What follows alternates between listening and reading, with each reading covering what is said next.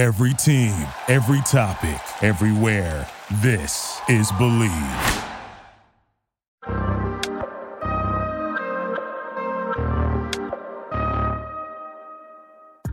What's going on today, T Cop? What's up, Big E? And uh, here for episode 11 of the War Room Podcast, brought to you today by Bet Online, back better than ever. New web interface for the start of the basketball season and more props, odds, lines than ever before.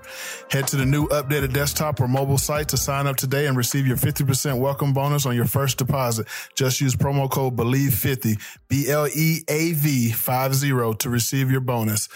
T Cop, it was a good football this weekend. So a lot of good football, a lot of a lot of losses that were unexpected. To me, I mean, good football, but just bad football, man. I understand nothing was exciting. Yeah. There was nothing exciting. I mean, my guys lost, so obviously my weekend was bad. Who- But oh, wait, who you guys? Dallas Cowboys. Okay, I just wanna hear you say it. Just wanna hear you say America's team still. American team. They lost, so that kind of ruined my weekend a little bit. But my Pirates did win. We'll get into that a little later Mm-hmm. on the college side of things. But you know, we could jump straight into it. Let's go Thursday night football, where Mm-hmm. we had the Jets versus the Colts. Uh, the Colts won forty-five to thirty. Um, not very defensive, I guess. There was not much defense going on that day, but nonetheless, uh, it was football, and football is always good to watch, especially in the middle of the week. So I, I wish I could have saw that game and seen uh, White, the quarterback White, For finish sure. that game out. for sure, for sure, I think it would have been different for It'd sure. have I been mean, different. I wanted to see him. He started off hot. He was seven for 11, Mm-hmm. 95 yards with a touchdown before he hurt his wrist. Yeah. You know, and I know, remember watching it, seeing them like touch on his wrist and stuff on the sideline. Didn't go into detail of what was going on with him, Mm-hmm. but the way he was grimacing in pain, it had to be something serious, you know. Mm-hmm. And then to bring in another uh, backup, I guess, for him, the backup of the backups, so now to your third quarterback, I guess, if Exactly. you want to say that, to be able to compete and still score 30 is actually pretty decent. But when you have a veteran like Wentz for the Colts, you know, he was 22 for 30, 272, three touchdowns, which is a better day for him, period. But we got to go to that running back the Colts. Man, I'm gonna tell you something. He's. I'm not gonna say he surprised me, but he's surprising me, man. Like the way he's running that thing, and I remember we talked about it on, on the last episode that we felt like Zeke was going to kind of be, be was going to be the guy. Nah, he's not. He's he's not going to surpass this guy. He's not. There's no This way. kid is killing it. We talking about what Jonathan Taylor. Yeah. That's his name, Jonathan Taylor. I think that's his name. Yeah, yep. yep. Jonathan Taylor. This 19 kid, carries, 172, 9.1 per carry. he's running hard, man. And he's only going to get better. He's gonna get better. and the passing game isn't that strong just yet for them, so it has no choice but to to get better. He's only 22 years old at that man, so it's uh he's having some solid days. I mean, I think he's so far 140 carries, 821 yards, averaging right at six yards a carry. That's a lot, dude. That's a lot. Do you think Wentz holding him back with his No, it's decision making? I think Wentz is probably boosting him because Wentz ain't doing nothing, so they want to keep giving it to Taylor. Keep giving it to You know what I mean? So he needs to say thank you. But uh, but uh, this kid is running the ball very well. I mean, he's had what uh, four 100 plus yard games.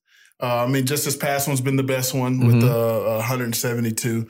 Um, man, I, I can only see it's only upside from here for this kid, man. I so see. He will get the rushing record. He'll get the rushing title this year. stay healthy. He should. he stay healthy, there we go. Well, That's a big there, key. Uh, regular season for sure.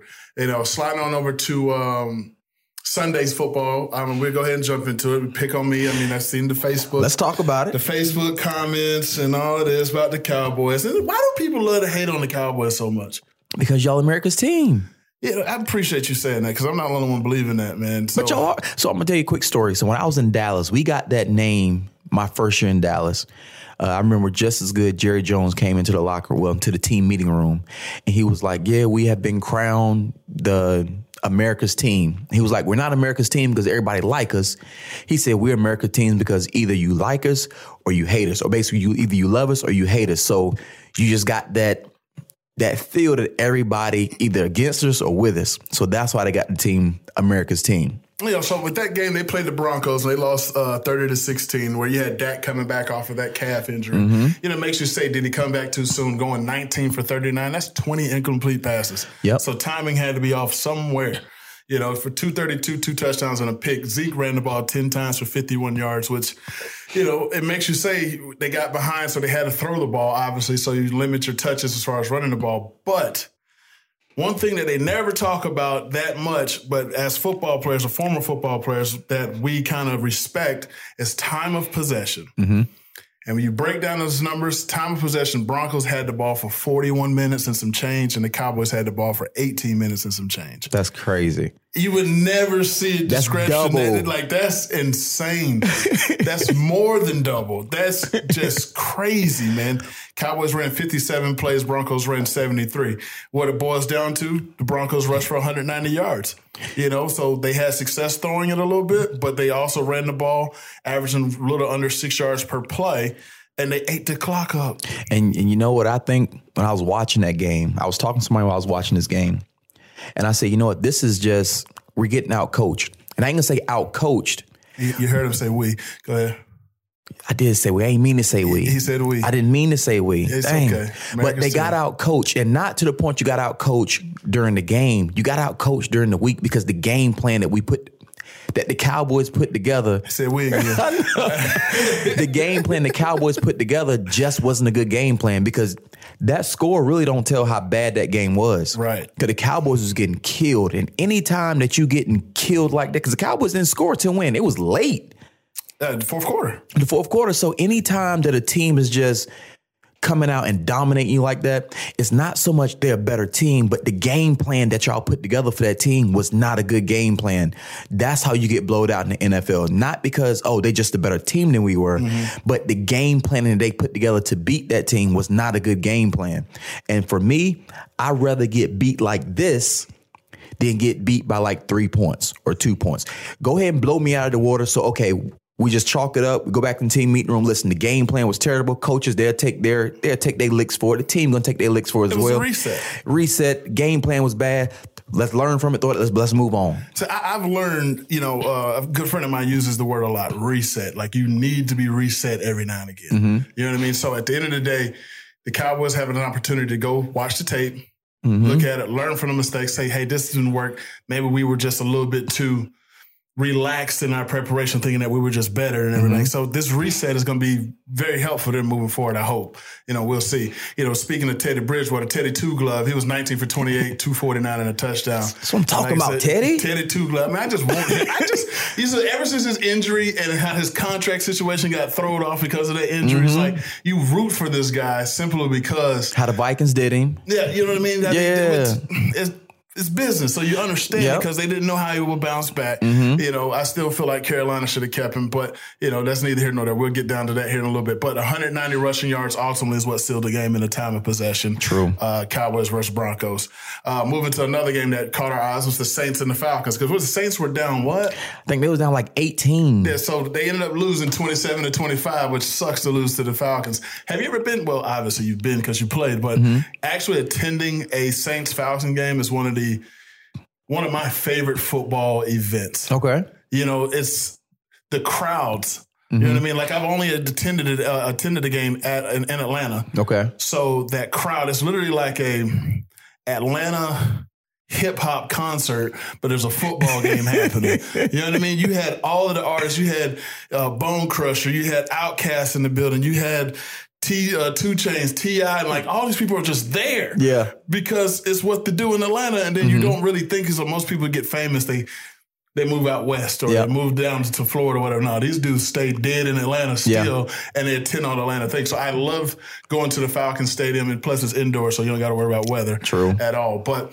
Matt Ryan actually had a decent day 23 for 30, 343, two touchdowns. I was actually earlier this year saying he needs to go ahead and retire, but that was a solid day on his part. And then as far as the, the Siemian, the backup for Jameis Winston for the, the Saints was 25 for 41, 249, two touchdowns. But the kicker for that game for me is the defense for the Saints only gave up 34 rushing yards. Their defense is stout. They always been stout defensively. Mm-hmm. And and kind of going back to the Atlanta the Atlanta thing, I caught a Hail Mary in Atlanta. Did you? Caught one in Atlanta. Did you time it right or you just got lucky? Drew threw it right in my hands. I ain't had to do too Don't much. give Drew too much credit. Take Man, the Drew, credit, no, Drew the man. You snatched it out the air. I'm giving Drew all the credit. Drew the man. He the man, hands down. He's the best quarterback you play with? Hands down. Yeah. Yeah. Who else you play with? You play with Alex Smith. I played with Vinny Testaverde, Drew Bledsoe, uh, Alex Smith briefly, um, Flacco, um, Romo. Okay. Who was the worst? Mm, that's a good question. I feel like the worst I feel like I played with, and it's only because he was past his prime. Testaverde. Not Testaverde. Testaverde's still pretty good. Bledsoe. And I was a huge Bledsoe fan, but it mm-hmm. was he was in his last years. You know, he was one of those guys that he could still throw it because he was a big old quarterback. He could still throw it, but any type of pressure he felt, he would ball up in the pocket and ain't anybody around him. He was just expecting to get hit. So it was just he was past his prime. So, but out of those quarterbacks, which those some good quarterbacks, and not saying Bledsoe wasn't a good quarterback, but he was the worst out of those. Who's the number two quarterback you play with? Number two, Because you're gonna give number one to Brees. yeah, Brees number one, hands down. It's got to be Romo, right? See, I guess I can't say. Put it this way. Were you Romo Jessica Simpson era? Look, I'm gonna tell you something. Was that your era with If, Romo? if we want to go back to it, if I want to be real certain about something, Romo was number one Because he threw you the ball the most. Because Romo was on practice squad with me, and we killed it on practice squad. Okay, okay, we killed okay. it. So if we go, because I never played with Romo in a game, it was always Drew Bledsoe or Testaverde. But if you want to go talk about some practice stuff, oh, Romo hands down the man. We used So- to kill so it in you were- practice. so that was before he started dating Jessica Simpson. I don't was, remember. It had to be because he wasn't. I think he was a starter when Jessica Simpson came. to Yeah, so it was before. Yeah, so okay, yeah, so that was before he got uh, the, he said the famous buns and it messed them all up. But uh, but but going on to move from the Saints. I mean, Saints and Falcons. I mean, we the defense is stout. You were speaking about that earlier this year. They were. the Saints. They they are. Their their run defense is crazy. But one thing again, when you look at that Falcons and that Saints game, the Saints came into it with a bad game plan as well. Mm-hmm. But one thing the Saints did, they made adjustments at halftime. They did. And that's something I don't think the Cowboys did when they played the Broncos. Broncos. But the Saints had got a great coaching staff. So the game plan to start out with was terrible because they just jumped out on them. They were just killing them from the Mm-hmm. start. Halftime, they made those adjustments. Saints came back and actually went up with like a minute and some left to go in the game. And then they kicked it off. Then Matty Ice came down and threw a little deep ball to Patterson, got him in field goal range. Ball game. Yeah. Crazy. They competed though. Yeah, they did. You know, and somebody we haven't talked much about is the, the Panthers. So we're Mm-hmm. going to touch on that the the Patriots versus the Panthers this weekend, and obviously the Patriots beat him to death, twenty four to six, and it was an ugly game. You sitting and looking at Sam Darnold's numbers, sixteen for thirty three with three interceptions. Uh, he's starting to look like the Jets Darnold right now. Uh, You think he's the guy? you know, I I feel like they should have kept Teddy two gloves. True. And I feel like that's they're getting what they're getting because of that. And I felt like Darnold with CMC healthy in the beginning of the season and who they played at the beginning kind of helped them out. And I think losing CMC for that stretch of time that they did. And when you say CMC, who are you talking Christian about? McCaffrey. Okay. I think we we I say we, but I think they lost some chemistry there with him being out for a little while and they have to get it back together. You know what I mean? Then Mm-hmm. there's other key injuries that have happened around the team period that is just hindering their progression. But the Patriots, Mr. Terrence Copper, T Mm-hmm. Cop mentioned you better get your licks on the Patriots at the very beginning of the War Room podcast Yeah. uh, weeks ago because he felt as if they were going to do what? They was gonna get better. They was gonna be good. Like before the season's over with, the Patriots gonna be a good team, especially moving on to next year. But going back to McCaffrey, I want to hit on that. And I want your opinion on something. Okay. Is it time to let him go? Is it time to trade him? Even though Christian McCaffrey is basically their offense, but if you're if you're never available, if you're always in the tub, when I say the tub, that means you're always hurt. When is it time to move on? Because this is not just something that just okay happens. It happens all the time. Mm-hmm. He's never available. So is it time to trade him, get somebody for him, get a, a few people for him, or maybe a draft pick, some draft picks for him? But I just think it's time to move on from him because he's he's an amazing player, but you can't help the team if you're always in the tub. What I do you agree. think? So I would my opinion on that would be yes. And my hard the hard thing that I'm trying to figure out here, because you just asked me this, you know, he asked this question out of nowhere, people. So bear with me, is where would he go? And I feel like he would need a role where he's almost like a Tony Pollard. There needs to be that featured guy, but he's a featured talent. You know what I mean? So it's like, where does he go to be one B? Mm-hmm. I know Like, what you're saying. where? You know what I mean? Like naturally, I want to think it's like, oh man, he'd be great to go to the Cardinals Mm-hmm. Because they wouldn't need him as much as they need him in Carolina. True. And then Carolina to say it's time to get rid of him, he's always in the tub because they give him the ball 25 times. Exactly. They never put the pieces around him to, to make it work. Like after Steve Smith, the next elite receiver that played for the Panthers, who's that? Was it supposed to be Kelvin Benjamin? I remember Kelvin, but I think he ate his way out of the league. Yeah, it got to be big. Then you go to the tight end who stayed hurt, which was Olsen. Wasn't it Olsen? No, Greg- it, it wasn't Greg Olsen, was it? who was Yeah, it? breaking his foot. Yeah, it was. God, him. it was Olsen. It was Olsen. So yeah, it was Olsen. It was. And after that, like, who's the next guy that the, the every team you can go down the list and say, hey, their guy at receiver. yeah. You know what I mean? And you can almost just if I throw a name out there, I'm just gonna throw a name out there. Cowboys, who's their guy at receiver? Cool. Okay. Uh Steelers, who's their guy receiver? Uh, I oh, what's the what's the young boy name? Juju. Number eleven. No, no, no. No, well, you go. You see, you would go somewhere, but it's supposed to be Juju Smith Schuster. You're Yeah. supposed to be. You know what I mean? But you could just throw names out there with different teams and find that guy. But Robbie Anderson ain't ringing off like that for me. Nah. Now he, he played with Darnold and with the Jets. Mm-hmm. What did they do there? I mean, he had numbers, but it was all in losing efforts. Yeah. So Carolina's never really surrounded Christian McCaffrey with what they had. The number one dynamic they had was Cam Newton and him Mm-hmm. it almost makes you say, did you get rid of Cam too soon? Because in all actuality, I'd rather have Cam right now coming off the couch smoking a cigar than Sam Darnold. Well, I can't argue that, but I just know it's time to do something with McCaffrey. Yeah, either get some money or put something around him. Yeah. Probably need to get some some trades, lessen that paycheck, and because he is always hurt. You're right. You know, so moving to Monday Night Football, we had the Bears versus the uh, Steelers. Steelers won 29 to 27, and you see a lot of people praising Fields for how he ended the game for the Bears. I mean, he was 17 for 29, 291 and a touchdown and a pick. They had a total of 414 yards on offense. They had 12 penalties for 115 yards, and third down efficiency was four for 12. Okay. They are Fields gonna be okay. But the Bears are a bad team. They don't do more Nagy like that. They are a bad team. Anytime you had that, and I watch, I watched the game. Like they'll get a big play, then they get called back for holding. Like this was constant. And then at the end of the day, they could have won the game. You have a, a guy that I forgot his name. He got a sack at the end of the game, got up, did a little spin kick. After he did the spin kick, he walked over and started looking at the Steelers uh, sideline, just eyeing them down. Did he get a flag for that? First down.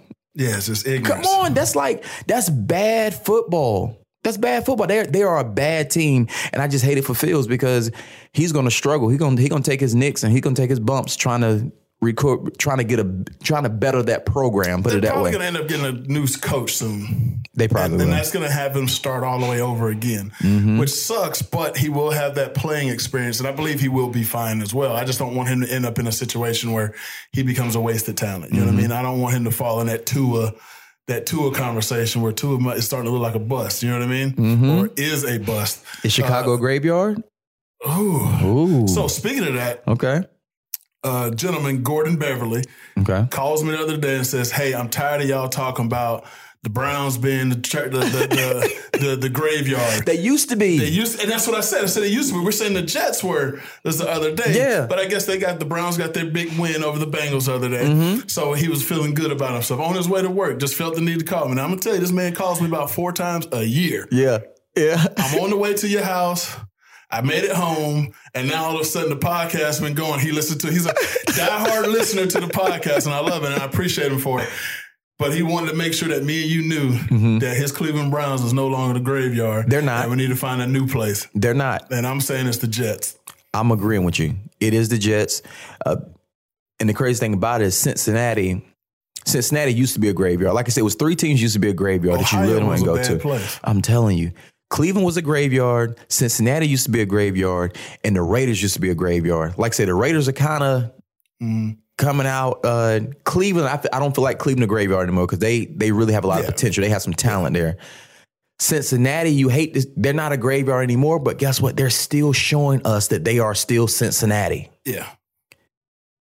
I don't know, but I agree with them. They're not a graveyard anymore. I mean, I'm not gonna, I'm not gonna throw them under the, under uh, the RIP thing anymore. But we're just talking about what they were in the past. What you got? Man, it's the, the Jets is definitely the place, but you know, ultimately we, we'll move on from that. But Detroit, I can't move on. But Detroit's been Detroit bad too, might be the man. graveyard. I'm sitting there uh, thinking, I was just like, man, Detroit. Yeah. Sitting there thinking about Calvin Johnson. They still won't win when they had him. For real. So Detroit has been awful, and they kind of get to, you know, it's just. I don't- I don't know, man. Just I forgot about Detroit. Exactly. Oh, exactly. And unfortunately, people pass away and tend to be forgotten, and it Man. goes hand in hand with a It, graveyard. it does, and I feel bad for the head coach. What is the head coach name for Detroit? We played together in Dallas. He was the tight end when I was in Dallas. He was kind of he was the mentor to Jason Witten. He was more the blocking tight end, and um, Jason Witten was more the receiver tight end. But Jason Witten definitely would not be who he is without. What is his name? Oh, so what was it? He was with Detroit He's the Detroit head coach right now. right now. Hold on, let's look it up. Why not? You know what I mean? The head coach is Dan Campbell. Dan Campbell. And Dude is yoked up. And yeah, but he always been that way. But Dan, but Dan is a good dude. When I tell you he's a good dude, a real good dude. So I just hate it for him that he's going through what he's going through. But they are a graveyard. Man, why you ain't pursue coaching in the NFL? I might, I still might do it. You should. You're a pretty intelligent guy. I still might do days, it. You know. I appreciate it, Biggie. You know, no, I'm saying it because I'm right in front of you. But uh, just a little insincere talk. That's all it is. Nothing crazy. But, you know, ultimately, that is football this weekend with the NFL, Thursday, Sunday, and Monday. Let's get into these power rankings. Okay. And, you know, because I agree. There's, there's several different power rankings out there, but these are from sporting news. And ideally, I agree with what they have. Right now, number one, what they got at number one, T-Cop? You got Arizona Cardinals at number one. They previously was number two, but they're number one now at eight and one. I agree with that. Yeah, I'm, I'm not against that at all. I, think like they're that. the best football team in the league right now. Their record speaks for it. Yep. Number two is Tampa Bay on this list, where they were previously number five. I feel like Tampa jumped a little bit too high. I don't think they should have jumped. Well, mm, that's hard. I, I feel like Tampa Bay should have. I feel like Tennessee should be in front of Tampa Bay. They should be in front of Tampa Bay because Tennessee playing ball. Yeah, Tennessee. Yeah, they were previously number six or number three now. Then go back to the Packers, who are number four. They previously number one. How they drop so far? Like, I can agree with that. but how? I mean, the reason listen, they win that game the other day. If Rodgers is a quarterback and not Love, I know, but they're they're not looking at that.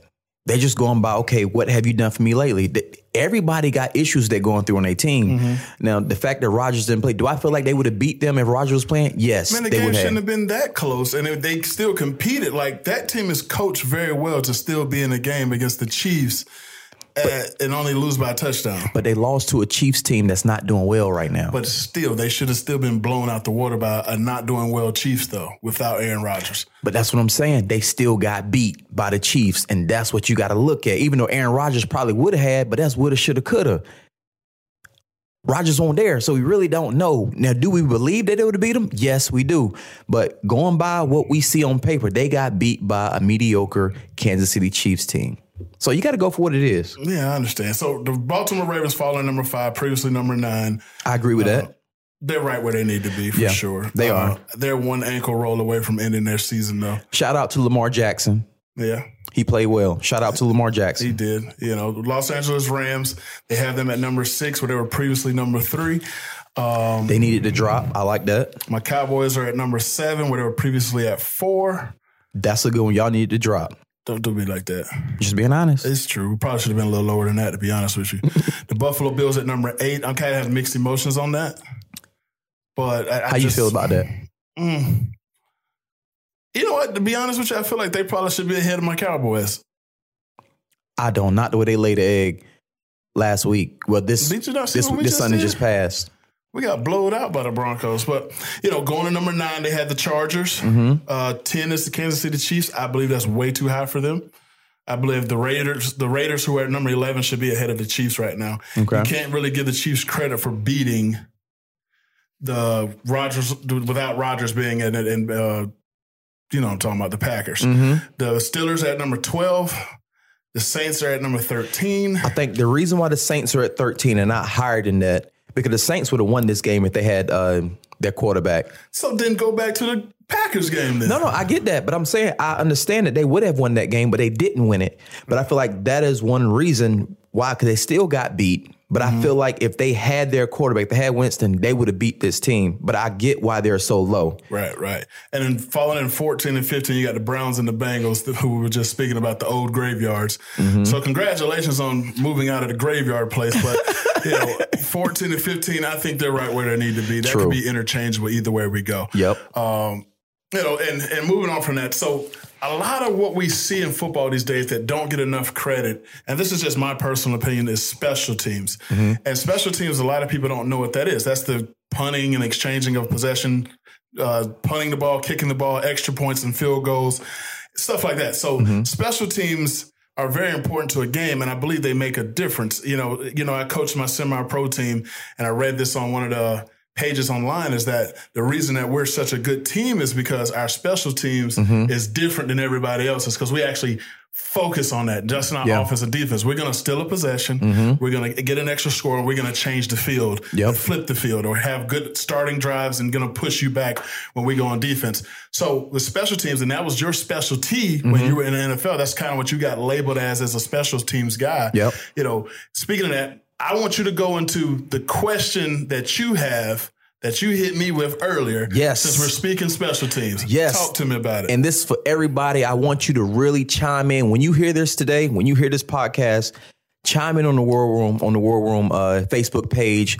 Shoot us an email because I know I'm gonna have a lot of people that come at me about this. but I'm gonna shoot you straight and I'm gonna tell you the truth.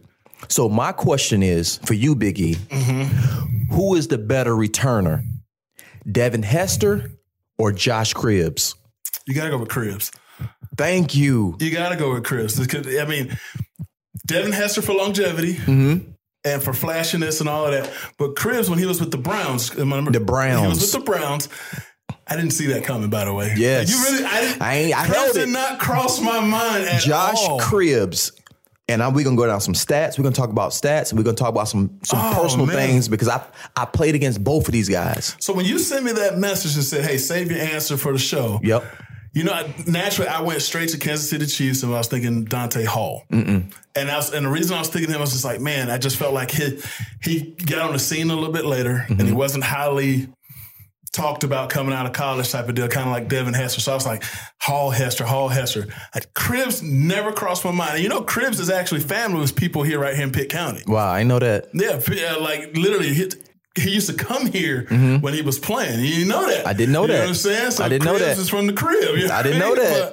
But, yeah, so surprisingly, but give me what you what you got right now. I want to hear what you got. Because I'm all and I had this discussion with guys that I played with when I was still in the league, Mm-hmm. still in the league, and everybody, I'd be like, "Who's who's the better returner, Devin Hester or Josh Cribbs?" That ain't, and I'm not talking about any other returner. I'm just talking about these two guys because you all got some, a lot of other great returners out. I'm talking about these two guys, and everybody quick to say, "No, Devin Hester's the best returner all time." And I get what you're saying. I get Devin Hester is an amazing return. I'm not taking nothing away from Devin Hester. But Josh Cribbs, to me, because I had to tackle both of these guys, I played against both of these guys. I'm gonna go through some stats real quick, then I'm gonna get personal with y'all. So when it comes to punt return, we're talking about Hester first. First of all, Hester is 5'11, 190, right? Just remember that punt return touchdowns. Hester is first in the NFL history. Don't get me wrong. He killed the punt return. He had 14 punt returns for touchdowns. He deserved that. All right. Kick return touchdowns. He's 12th all time. He's 12th with five. Kick return yards. He's 11th all time. When it comes to punt return yards, he's third all time. When it comes to kick return and punt return yards combined, he's eighth Okay. all time. Now let's and he played 11 years in the NFL. He mm-hmm. Played 11 years. Now let's go to Josh Cribbs. All right, Josh Cribbs is 6'1", 215. Big dude. Big dude. Kick return touchdowns, he's number one. He's tied with number one all time. Kick return yards, he's third all time. Kick return and punt return yards, he's third all time. Kick return and punt return touchdowns, he's fifth all time. Now, if you're looking at the numbers, if you don't, if you just, of course, Devin Hester had 14 touchdowns. He's number one. But everything else, Devin Hester is 11th, 12th, 8th, 3rd. You got Josh Cribbs. He's in the top five in everything. Kick return touchdowns first. Kick return yards third. Kick return and punt returns yards third. Kick return and punt return touchdowns fifth. I would have never thought about this. So when I'm telling people that Devin Hester is an amazing returner, I'm not taking nothing from him.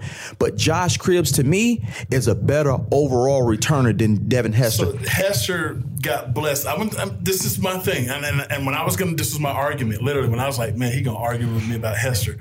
It was, you know, Hester got that love because they had that Miami made hype song coming out of you when he was coming out of UM that put a highlight together, and it was a Miami made song by a player on the team, Mm-hmm. and that like blew up on YouTube when YouTube first started going back when I was finishing college. he deserved the hype though. Oh no, no, without a doubt. Mm-hmm. So then he had that return against like it was just like the it's like he caught that time frame when YouTube was just the booming man, and then the Mm-hmm. highlights you could send it out here and everybody could watch it, and then that Super Bowl. When he returned to kick for the Super Bowl, that took it to another level. Mm-hmm. Yep. Mm-hmm. With all the lights and camera flashes showing that return to, to start the Super Bowl. So that did it for him. And it was just always a little bit more fancy. And then just saw him on Shannon Sharpe show. Yep, I where saw he was talking, running his mouth a little bit. And I actually wish I could go. I might go back and comment and say, "Nah, Josh Cribbs, the Josh man. now." Cribbs the man. Didn't even think about that. And, and look, now I'm gonna get a little personal. So Josh Cribbs played 10 years, and Josh Cribbs played at Cleveland, the graveyard. Which I was gonna bring up. Exactly. Had a hell of a lot more return opportunities because they were getting scored on. That's true. and But Hester played with Urlacher and Briggs, and Mm-hmm. the boys who was playing some defense. yeah, but I, I guess you could look at it that way. But if you look at years played, I'm just looking at what the what the numbers show. I wonder what the attempts are. I don't know I know, what I honestly, tips. that's that's that's being real I know. picky. I know Hester got another year more than Josh Cribbs. Josh Cribbs plays ten. Now I'm gonna get personal with you. So I, I tackle both of these guys. The difference between Josh Cribbs and Hester. Of course, Hester is faster than Josh Cribbs, but Josh Cribbs is fast enough that you're not going to catch him when he get gone. Mm-hmm. Josh Cribbs is so hard to tackle. He's going to stiff arm the mess out of you. He's going to break your tackles. Devin Hester, once you get your hands on him, he's down. Like he's not breaking any tackles. He's just outrun you guy. He's an outrun you guy, but Hester can do the exact same thing. He can outrun you, but he also can bully you. Cribbs can bully. Cri- Yeah, Cribbs can bully you. That's what I'm talking about. Cribbs can bully you. So now let's get a little deeper. So my last year in Kansas City, Dave Tobes was the special teams coach all those years when Hester was in Chicago. So now he comes to Kansas City. And now I look at what all the schemes that he runs when he was in Chicago because he brought it to Kansas City. And I'm the special teams captain. So I'm looking at all these things. Preseason special teams, we run about three kickoffs back for a touchdown off of Dave Tobes' uh, special team schemes. And I told to I, I told Coach Tobes, listen, I'm not taking nothing away from Hester, but I see why he was so amazing because these schemes, and we had regular guys during preseason running kickoffs back, running punts back. Because of his schemes, I'm not now. Don't get me wrong. I'm not taking nothing away from Hester, Coach is coach for a reason. but I'm telling you, I played against both of these guys, and I rather tackle Hester every day of the week compared to Cribbs.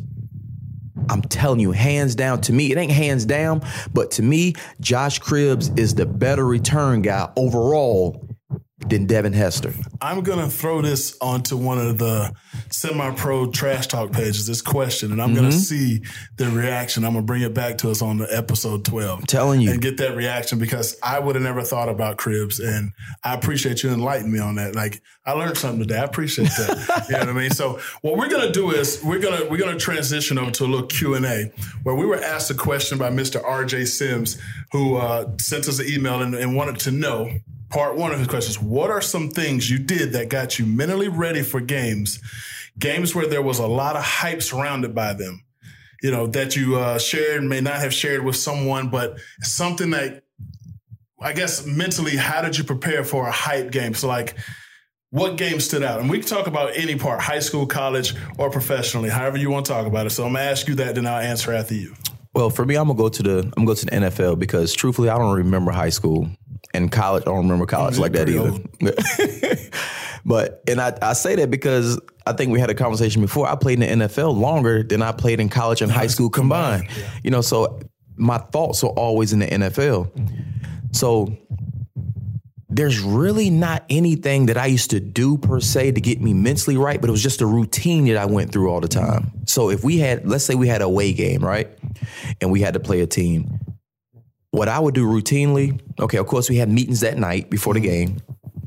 After meetings is over with, I'm gonna go into the film room. I'm gonna get the film guys to set up me a computer somewhere in one of those conference rooms, and I'm gonna go sit in that conference room by myself with the clicker, and I'm still watching film, still watching film because you always need to watch film until it until you can't watch it anymore because you can always pick something else up that you might didn't see during the week. So I'm still watching film, making sure I got all my keys down, watching film. After that, I'm gonna go to my room. I'm gonna have some green alcohol and I'm gonna have some Epsom salt. I'm gonna soak in that that night. And hopefully, and I'm praying when I wake up in the morning that when my feet touch the ground, I'm not feeling pain. Because usually you going you you got pain from just the practicing and just the overall the time just wear and tear. So you're hoping when your feet hit the ground in the morning that you don't have that pain that you usually have. And if you do have it, you want it to be minimal. So after that, we're gonna do the pregame meal. Um, and we're gonna get on the bus. I'm always gonna take the first bus over. Cause we usually have two buses that leave.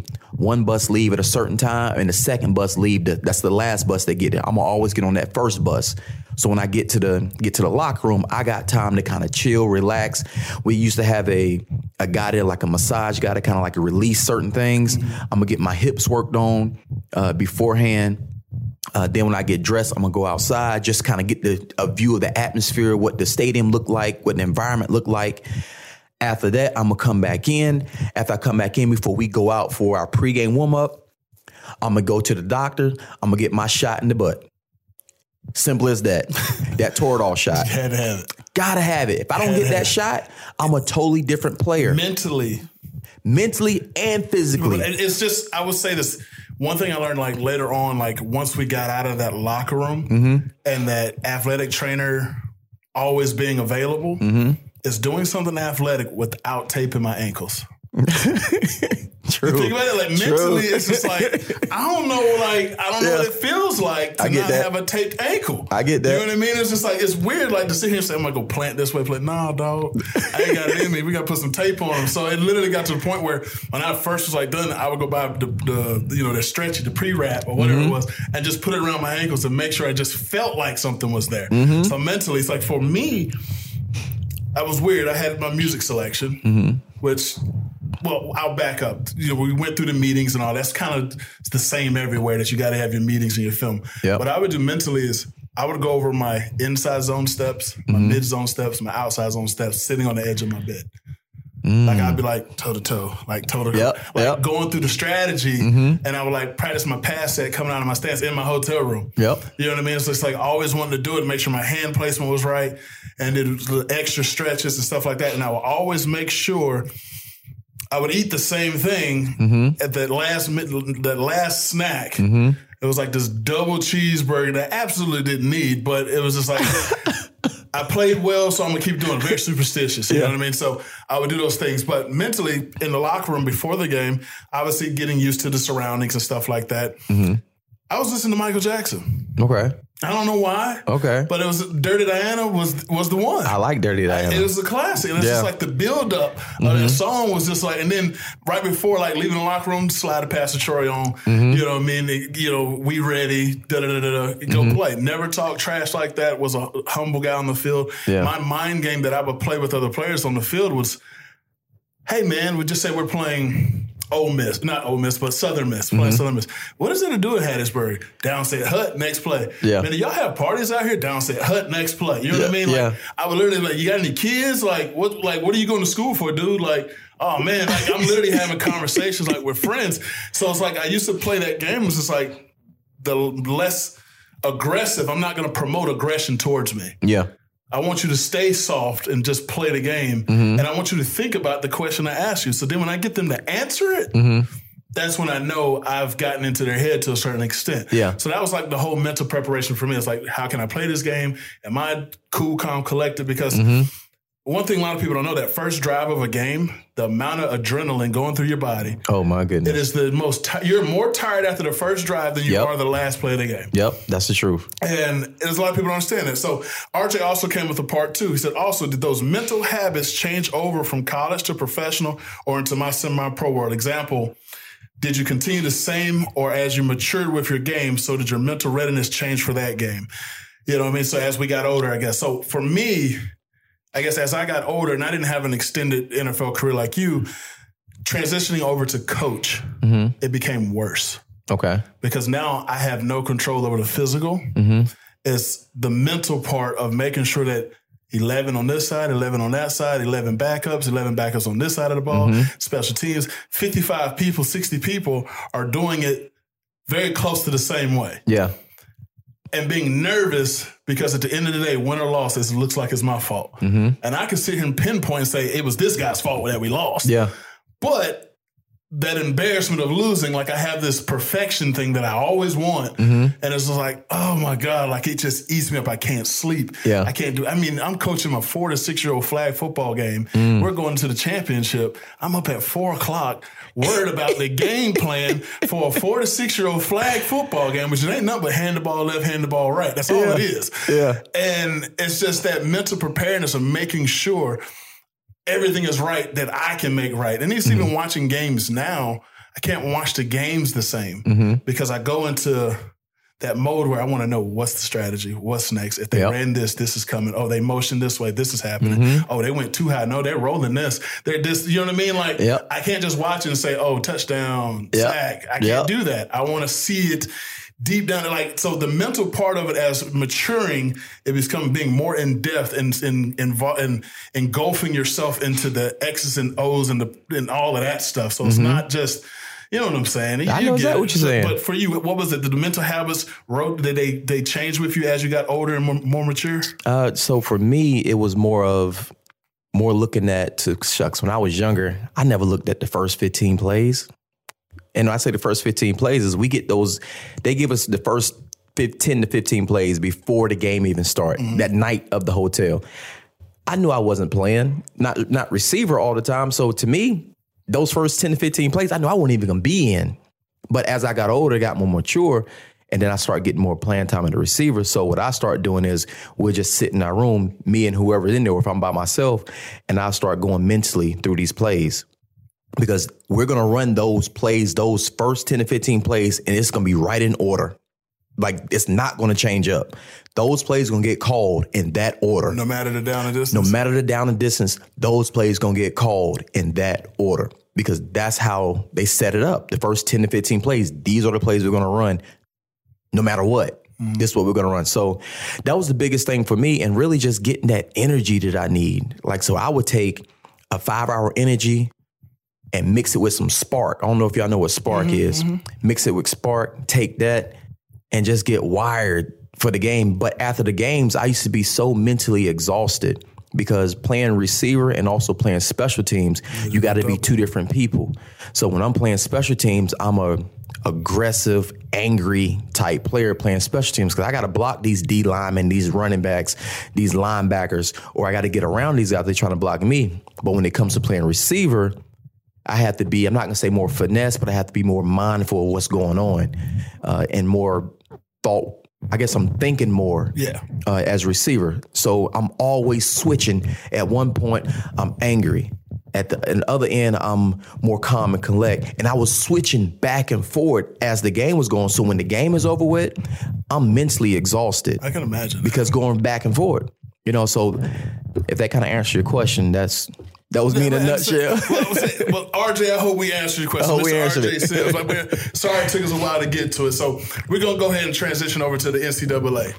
Uh, college football. We're going to talk about in-state, where we had uh, NC State versus Florida State. NC State was ranked number 21. They won 28 to 14. App State played Arkansas State, 48 to 14 win for App State. Duke lost to Pitt, number 25 Pitt, 54 to 29, and Charlotte beat Rice 31 to 24, which both will be future competitors of ours in the AAC, mm-hmm. Charlotte and Rice. Now going to this UNC versus Wake, Wake was 13, and we've been speaking on Wake because they're surprising us in the top 15. Yep. Which they were 10 last week, if I'm not mistaken. UNC beat them 58 to 55, which was a high scoring game. And I put down these stats, man. They, Wake had 615 yards of of total offense. UNC had 546. Wake threw for 398. UNC threw for 216. Wake ran for 217, which is a good day for anybody. Great day. And Carolina followed up with 330. Crazy. Wake ran 90 plays. Carolina ran 78, which is a phenomenal number. Mm-hmm. They ran 78. no particular reason why 78 is a phenomenal number, but somebody might have wore it on their back once upon a time. Uh, penalty wise, they were even, which was a ridiculous amount of penalty. There was 22 penalties between this game for 240 yards total. That's crazy. Split down the middle. Yeah. You know, so that's insane. So high scoring game. If you're an offensive minded person, You like that game. you love that game, you know. And I was actually talking junk. A couple friends of mine. It was like, "Hey man, you guys want to go to the Wake Carolina game?" He had some tickets. I was like, "Man, you couldn't catch me in that stadium ever. I'm not going unless it's a state championship and I got a relative playing. Yeah. Or you know, down the road, my son gets an opportunity. He chooses that place, which I don't know why he would. But end of the day, you know, that game was outstanding. I mean, as far as points wise, you're talking 100 plus points, thousand over a thousand, 1,200 yards or so Mm-hmm. total offense. You had to have loved that. Had to be a rocking atmosphere, I'm sure. Let me go back to something, Biggie. Uh-huh. Okay, you made a little comment, and I was kind of talking about somebody about this as well. So if your son got a chance to go to UNC, what you thinking? Because you just made that comment. I did. Because me, I can't stand UNC. I can't stand Duke either. I'm with you. But if my boy get a chance, I'm knocking on the door. Hey, let him in. If it's- if it's- for sure. I mean, uh, ultimately, yeah. If, if, I guess it depends what the other options are. yeah. You know what I mean? But naturally, if I'm going to be North Carolina, like grounded here forever, then I'm not going to be against that. I mean, it's Mm-hmm. Up the road now. You know what I mean? Yeah. But if you have, uh, what sport are we playing? So if, if little Eric, Eric Jr. becomes what, a football player? Yeah, let's say football. and Clemson or Carolina, Mm-hmm. Ohio State or Carolina, Mm-hmm. Alabama or Carolina. You know what I'm saying? Yeah, like, yeah, well, you I better go to one of them other ones. We ain't doing Carolina. if it comes down to ECU, UNC, Mm-hmm. depending who win it at the time, Yeah, you know what I mean? Um, and his opportunity. At the end of the day, it's not his decision. true. You know, I will wear a UNC shirt. It would be purple and gold With UNC written up there. with UNC written on it. There we go. I like that. I have no issue with that. So Yep. you know, I don't know how NC State I might feel about that. I don't know about that one. But let's jump to our alma mater, Yep. which is East Carolina, who came off of uh, a big win this weekend, forty-five to three. We needed that, Big E. Absolutely, We needed that. we needed it for sure. Um, it seemed like everything was working, and I'm gonna sit here and say.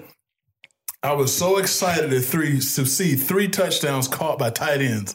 Mm, I didn't think about it like that. of that. 'em. That's true. Three of them, all passing touchdowns by tight ends. I was excited to see that. And you, you know what? One thing about it is I was I sat in that game. It was cold. It wasn't that bad. Man, I was out there freezing. Yeah, brittle bones. And I and I sat in that game. Once it was 21 zip at halftime, I got up. I told the guy I was sitting beside you, I can't take it no more. I got up, went in my truck and I started watching it on the app.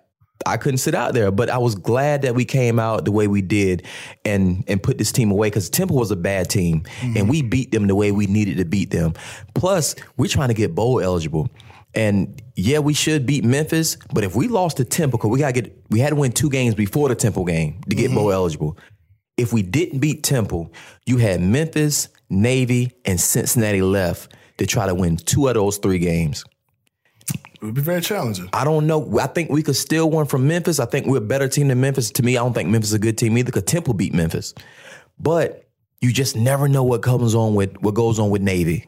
Never know. You just never know. They could be clicking one day. Maybe you have to force a mistake. Yeah. And if you don't force a mistake, next thing you know, you're going to be getting rolled over. And then with Cincinnati, I'm thinking, okay, I don't know what's going to happen with Cincinnati. It's a toss up. We got to level up, Yep. and we need them to play down. Exactly. But I don't think they would play down because they're trying to get into the playoffs. College football. So they're going to be motivated. They got big motivation. Yeah. What is ours? You know what I mean? So we needed that Temple game. Now we got to get one game out of these next three to get bowl eligible, which I think we definitely will do. With Memphis, what you're saying. So Mm-hmm. to go over the numbers a little bit, total yards we had 450 to Temple's 168.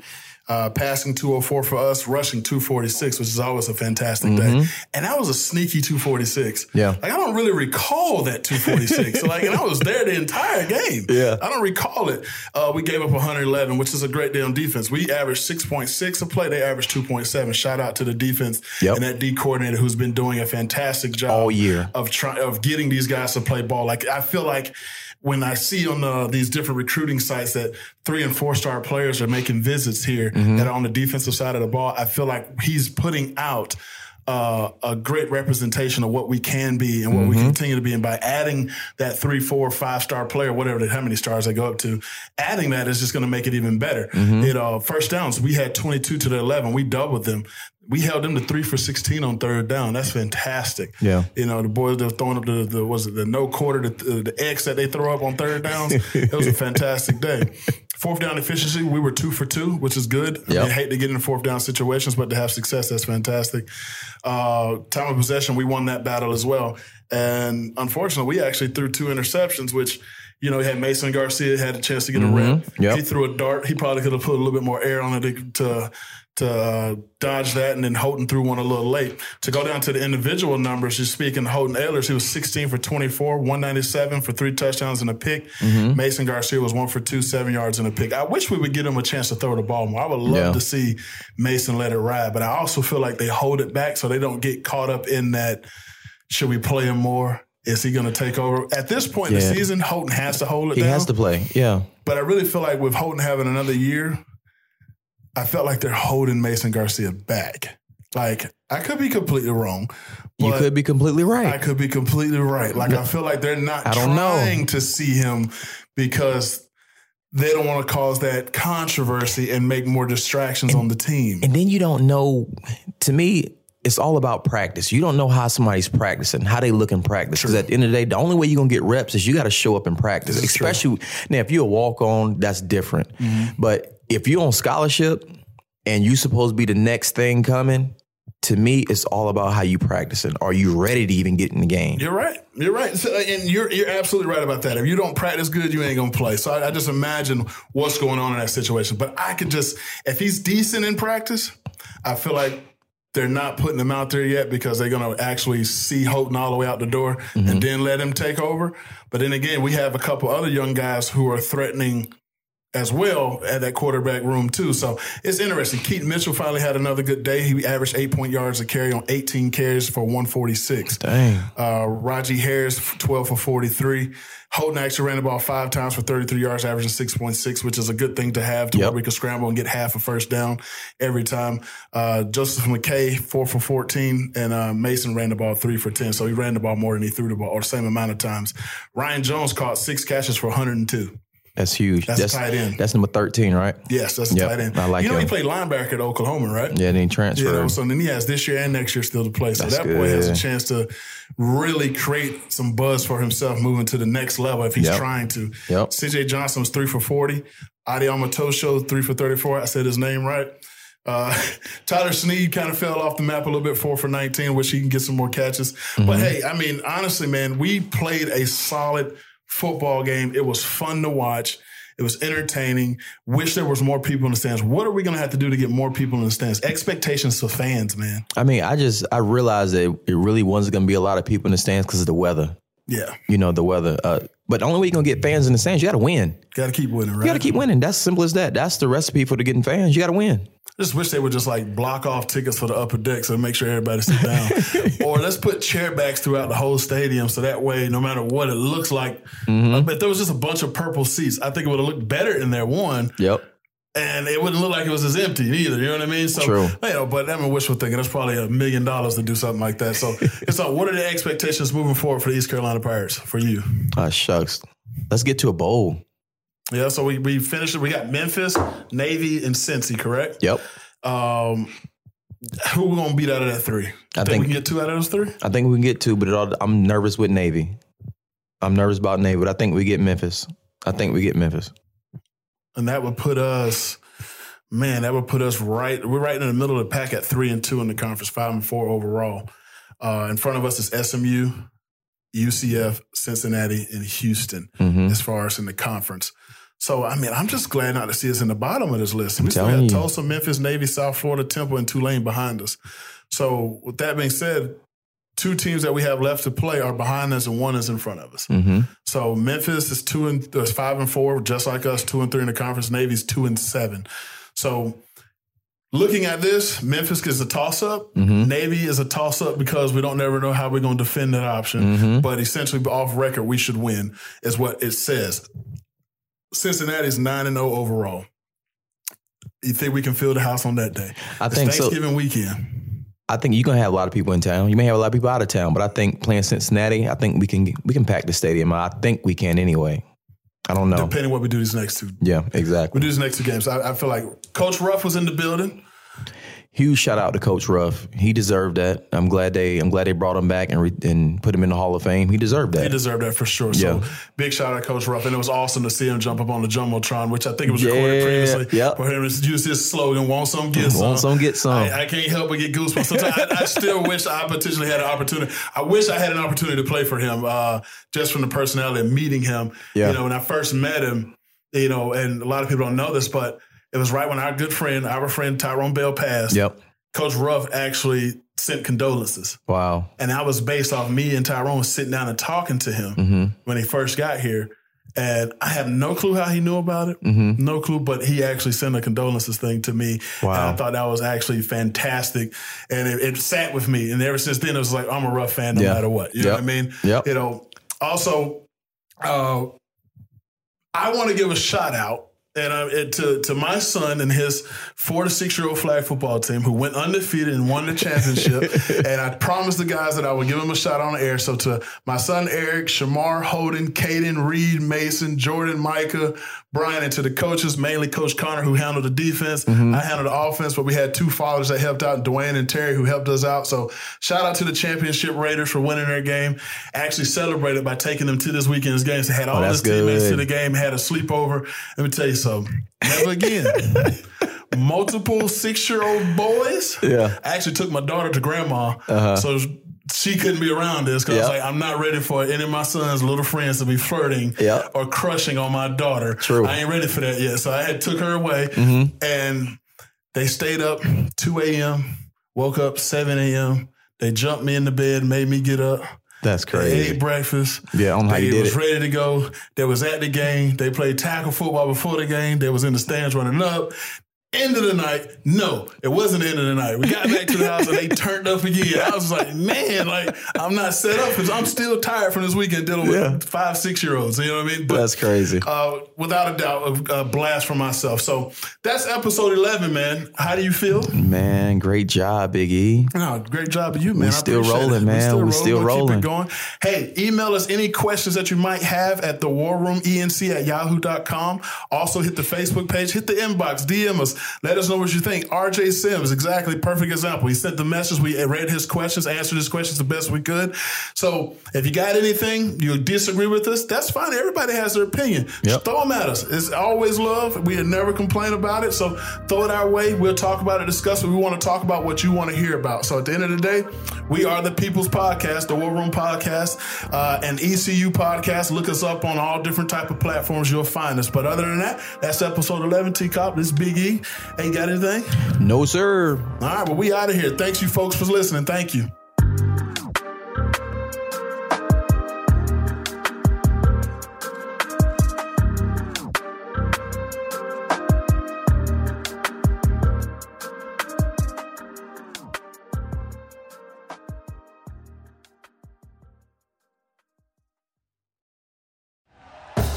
Thank you for listening to Bleav. You can show support to your host by subscribing to the show and giving us a five star rating on your preferred platform.